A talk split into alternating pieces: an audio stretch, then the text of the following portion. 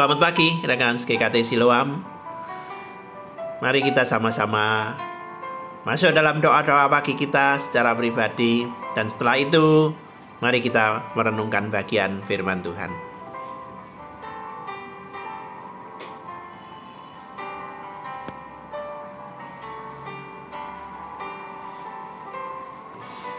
Kisah para Rasul 26 ayat 24, 25, 26.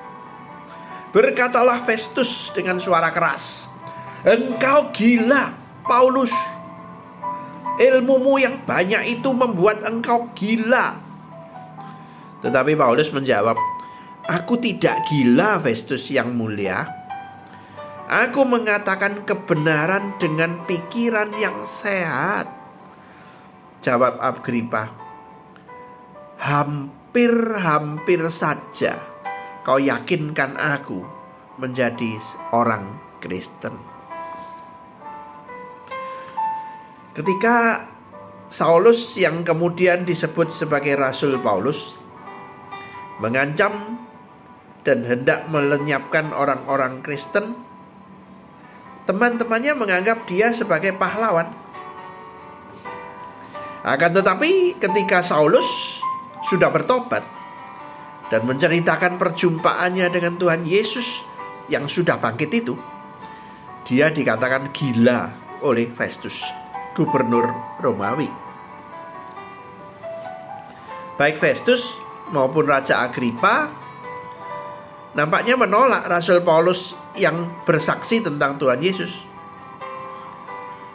Tetapi sesungguhnya bukan hanya Rasul Paulus yang mereka tolak, melainkan juga firman Allah ditolaknya dan Tuhan Yesus Kristus itu pun ditolaknya juga.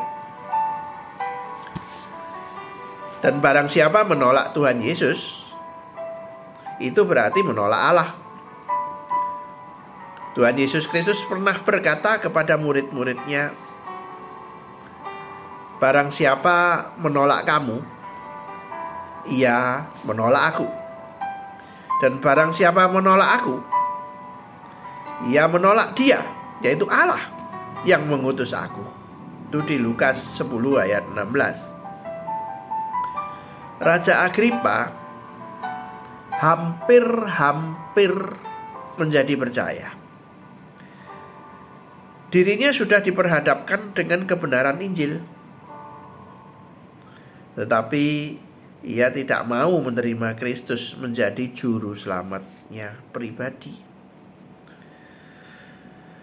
Pada zaman sekarang ini juga banyak orang yang hampir percaya. Tetapi mereka selalu menunda-nunda untuk mengambil keputusan. Mereka menunggu waktu yang lebih baik untuk menjadi percaya. Waktu yang menurut mereka lebih baik.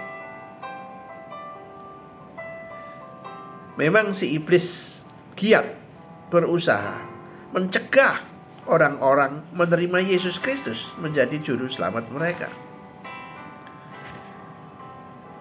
Mari kita pikirkan ini. Terlalu besar risikonya bila seseorang menunda-nunda menerima Tuhan Yesus Kristus menjadi juru selamat pribadinya. Kenapa?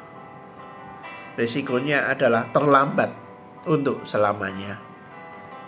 Mari saat ini kita sungguh-sungguh menerima, bersandar, percaya apa pun yang sudah dilakukan oleh Tuhan Yesus dan apa pun yang dijanjikan, semuanya pasti terjadi. Bagaimana dengan kita? Bagaimana dengan iman kita? Di tengah-tengah pandemi saat ini, Mari kita tetap bersandar percaya. Bila pandemi selesai, kita juga tetap percaya.